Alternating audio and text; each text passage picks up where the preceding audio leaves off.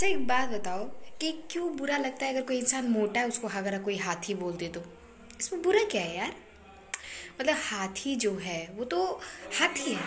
उसकी अपनी स्पेशलिटी है। अगर हाथी जो है, मोटा ना हो, लंबा ना हो, जो उसका कलर है स्लेटी वो ना हो तो हाथी होगा?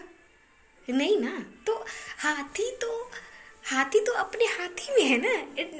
मीन्स कि हाथी तो अपना अपने रंग रूप रेखा में है। अगर मान लो हाथी पतला रहे पिंक रहे आ, उसकी सूढ़ ना हो हम्म, तो ये ये तो उसका खराब हो गया ना।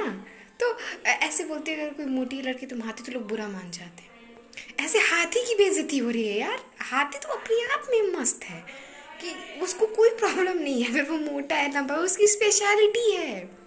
है ना?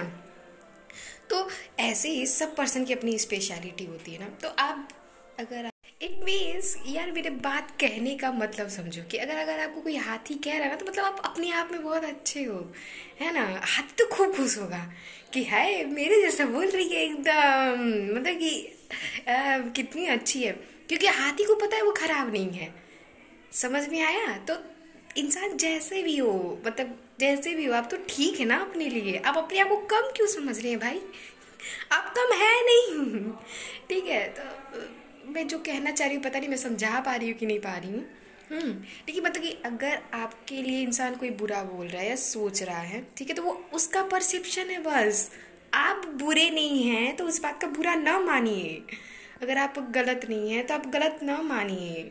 समझ में वो सिर्फ़ सामने वाली की सोच है।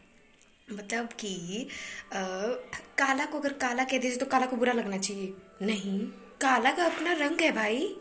वो अपने आप में खूबसूरत है।